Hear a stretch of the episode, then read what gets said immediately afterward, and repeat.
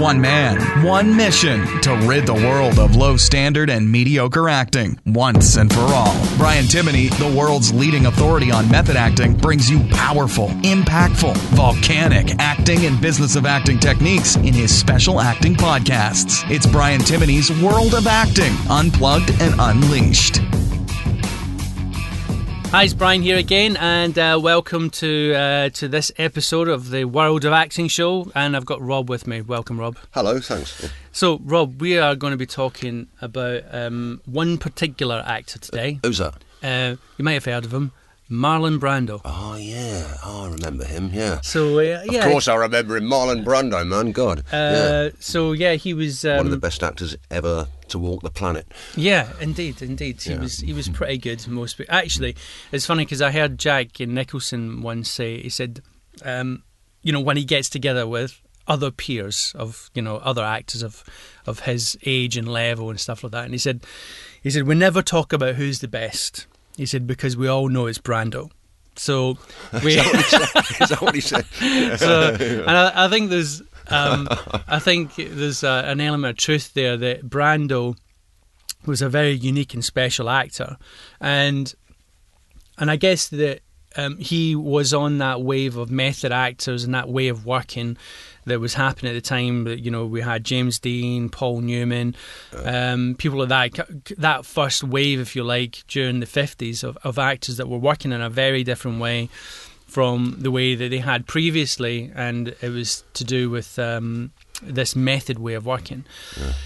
But um, but I think as well as that Brando had, um, you know, he was able to bring a very unique combination to to acting. With the fact being that he was he he seemed very masculine, but also had a very strong feminine side, Absolutely, he did. Yeah. and um, which is very um, unique, I would say, and and different because um, Interesting, very interesting. very interesting to yeah. watch. Um, and also, he, as a man, was uh, he was interesting because he had a lot of struggles with the, the whole thing about acting. He said, you know, he he, he felt that acting wasn't an, a noble profession in some way. He kind of had struggled with the idea of being an actor. I think he would have preferred not to have been an actor. Hmm. Had he, I mean, he, he always said that he's just acting while he's looking for what he would like to do in life, while he's looking for what he really wants to do. yeah, in life. Um, but he was just. Uh, it, it, it, it seems it seems a tragedy that if that was true, that he doesn't really he's not really into it and he doesn't really want it. He was so good at it. He was so, you know, Yeah, the he- best, the best. And um, but uh, oh, I was going to say something. I forgot what I was going to say now. Um, well, while no, we think about it, Yeah. because I think one of the things that made Brando great, and this is really good to do because I think that when we are ourselves as actors looking at you know bettering our craft and getting a bit becoming a better actor, one of the obvious things to do is look at the best actors and, and think about what were they, what was their approach or how did they do things. I'm not saying copying. Because we're not going to, that would be stupid. Because we've already got Brando. Why would you want to be another Marlon Brando? But as I always say, we As don't if. have you, right? so, yeah. But we what's interesting is how do they work and how do they approach things? And one of the things um, that i noticed with brando maybe more than any other actor was the unusual choices. I think that brando went out of his way to find the unusual. I think that he he wasn't satisfied with just doing things as it seemed as it was written on the paper. And i'm not talking about improvising here i'm just talking about improvising even within a structure. And I'll give you a little, like, just one example. I mean, there's, I'm sure we'll talk about more than one example of Brando doing this, but one example comes to mind for me was there's this um, film um, called The Score, and he, Great film, Ed Norton. yeah. Yeah. And De Niro as well, isn't Yeah, it? So yeah. some big hitters in this this film. And there's a scene, I think it's towards the end of the film, and they're sitting in a bar, and I told you about this. yeah, I think, it, but I always remembered Alright, it okay, yeah. myself because I, Yeah, I yeah. remember him doing it Yeah. and thinking how unusual it was. So was that he's sitting at the bar and he um, they're chatting, and then the, he has this bottle in front of him, which is kind of an unusual shaped bottle, and while they're having this chat, De Niro says something to him that he finds incredulous or you know off the wall, and he picks up the bottle and then he picks up a glass and he he pretends to use it as like one of those old fashioned American phones, you know, and uh, he starts holding it to his ear and That's talking right. to the bottle and going, "Oh, hi, is this the cops? Yeah, come and get this guy because he's crazy."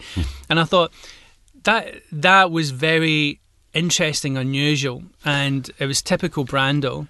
it came that came from Brando. That came from his personality. It came from him.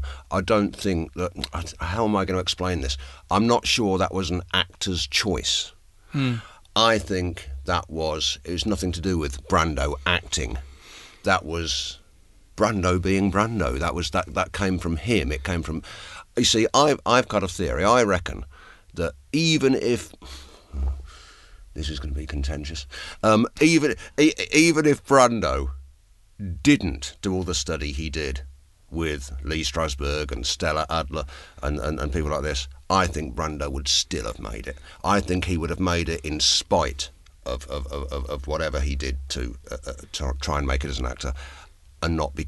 I I think he'd have done it I- anyway. I think- and, and because it's him, because it's coming from him, it, it, it's something about the specialness of the man that that, that, that we're looking at there. I, and there's an example. I agree, Yeah. but I do think that the technique helped him to become that. Oh, it you know, probably helped him, Because, yeah. like, uh, uh, as we know, the technique allowed the method allows people to bring who they are to the technique. It encourages that, it, it, rather than you pretending to be somebody else, not you. Having you know, said you're that, I encouraged don't- to be you. Yeah, having And- said that, I don't think that happens for many people. I mean, it happens for one in a million people, whereby they're, they're so special that they're going to. Yeah, do it I mean, I think like- Brando had a specialness. You're right. That, but but uh, that specialness aside, what I think find really interesting about Brando is the psychology behind what he did. Was that you know, and, and which can anybody can apply actually. Now, I'm not saying that you're always, you know, that everybody out there is going to be as good as Brando because they won't. I mean, I think Brando was one. Uh, we'll maybe never see another Brando. He was so unique, but the thing that you could take away from Brando's work is that you can see that he was attracted to the unusual choice. You know, he's attracted to doing things differently, and I think that that is a lesson to to every actor is that rather than just doing the, the obvious is to look for the unobvious the unusual or a different way of doing it and i think that brando was really good at that yeah, okay.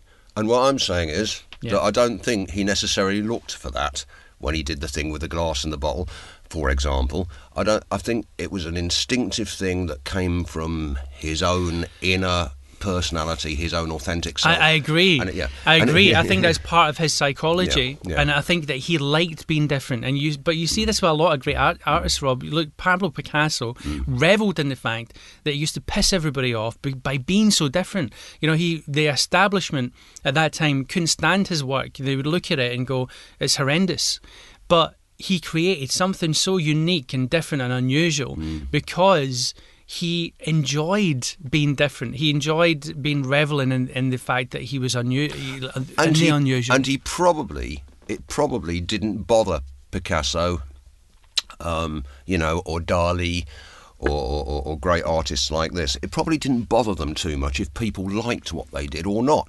yeah, They they sort of this is what I've got. This is what I'm going to show. It, this is my my creativity. This is my truth. This is coming from my authentic self.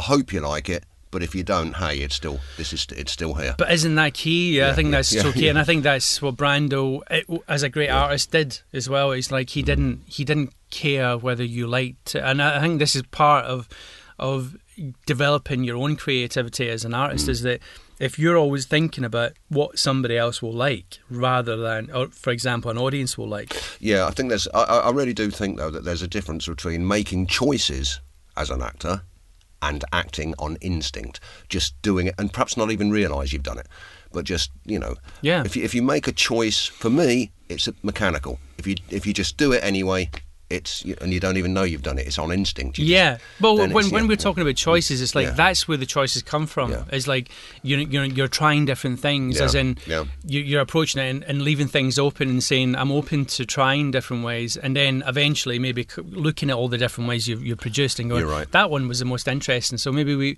for the production, you know, we run with that one. You know, right. um, In the same movie, The Score, um, there's another scene there that uh, it. I, I've watched it a dozen times, and I don't know what the guy's doing.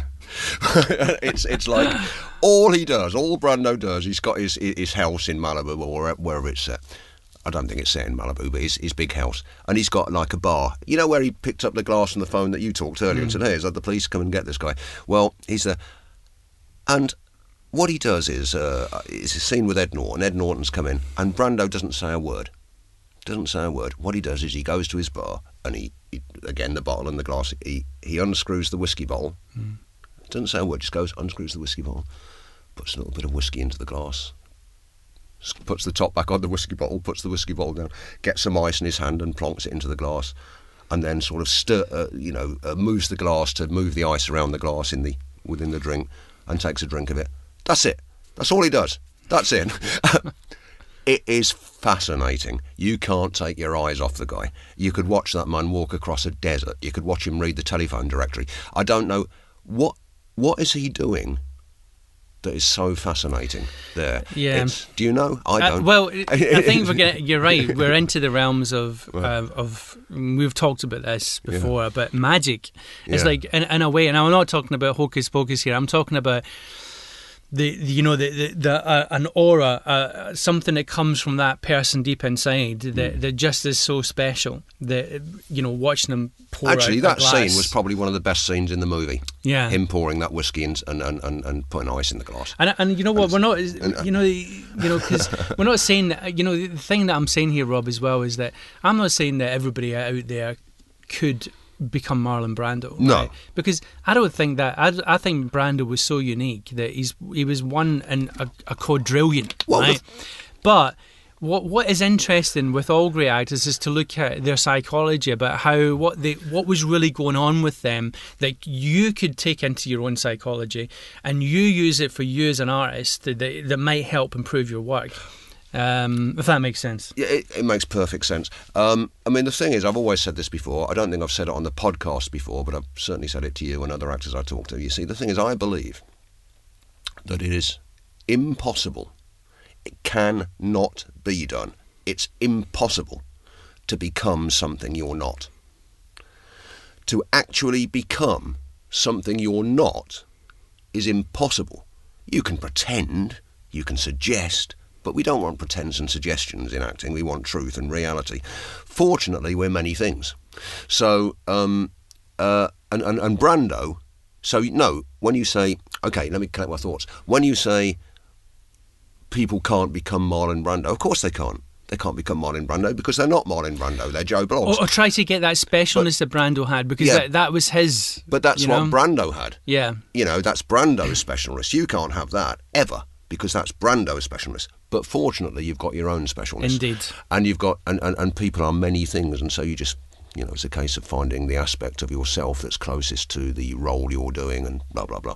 And um, but you know what? I reckon Brando just did that naturally. I don't think he thought about it. I don't think it. it, it But you see that I think that's even part of the psychology. I think that Brando w- got out of the, got himself out of the way. I mean, Al Pacino talks about this as well. the phrase, get out of Get, your out- own get, way. get There's out of your phrase. own way. I think Yeah. this is what we're leading up Yeah, to in a yeah. way. Is like because Al Pacino talks about this a lot, Yeah. and he goes, you know, I, he said most of the time I'm just trying to get out of the way. Oh, you've met, haven't you? Yes, indeed. Yes. I've met the man Yeah, himself, yeah.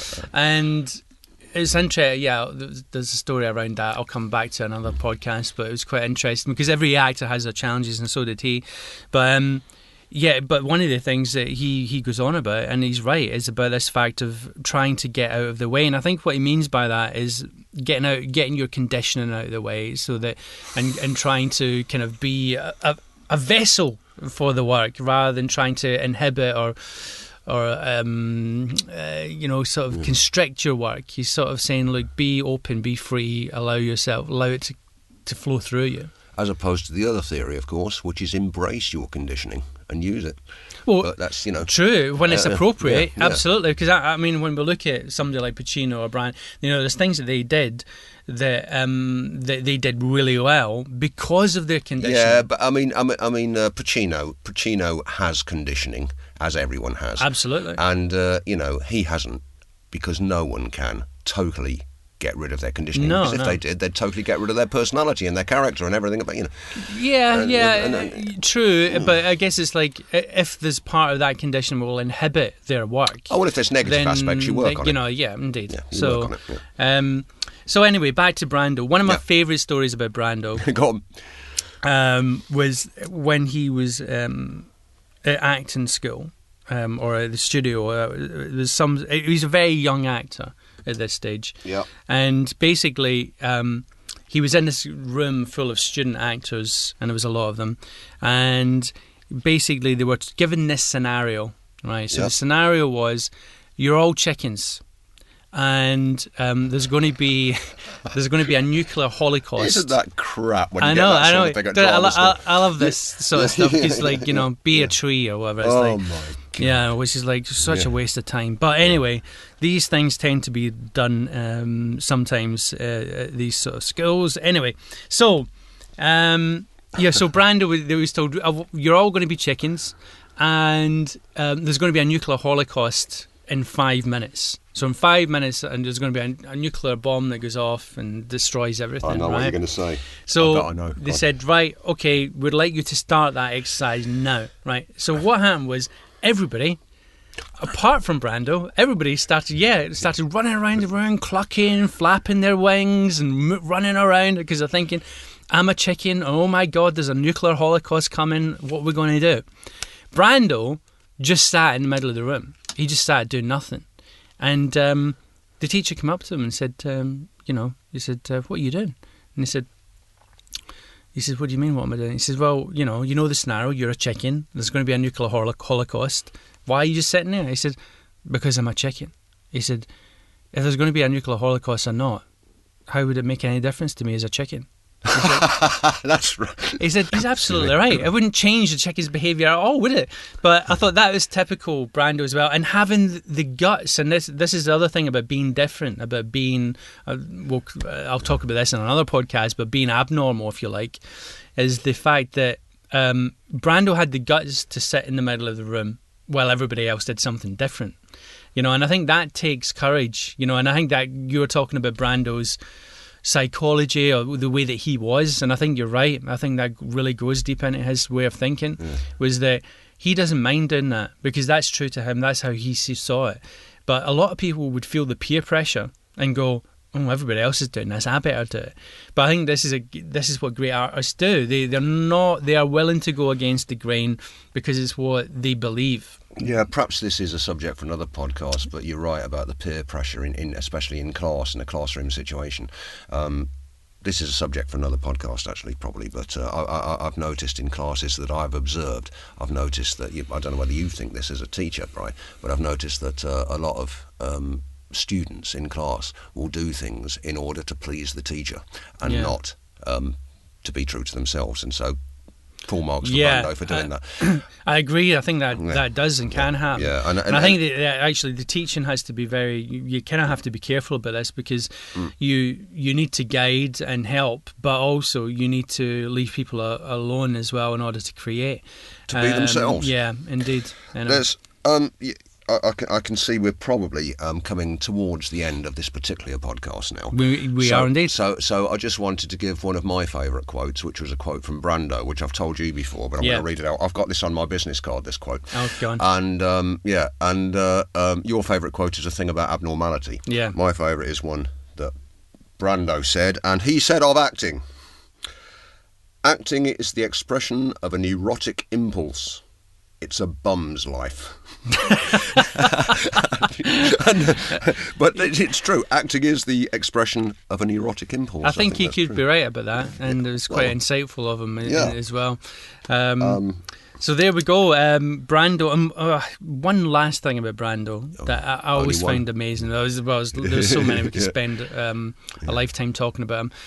Was um, there was you know in the Godfather you know because this this people forget this you know the Brando was in his forties when he filmed the Godfather, and um, it's funny because when I see him getting interviewed you know around that time he was he was actually quite a young man, but when you watch that performance he was like a seventy-year-old man. Ye- or yeah, on his way out, amazing. Yeah, yeah. Um, and uh, Corleone. indeed, and so there we go. Anyway, we could probably spend a lot of time talking about his work. Well, maybe but we'll there do, we go. Maybe we'll do Brando Part Two on another podcast. We could do, we Yeah, could do. Okay, yeah.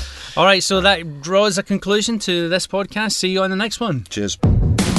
You've been listening to Brian Timoney's World of Acting. For a full transcript of today's show, go to www.worldofacting.com. We'll see you next time.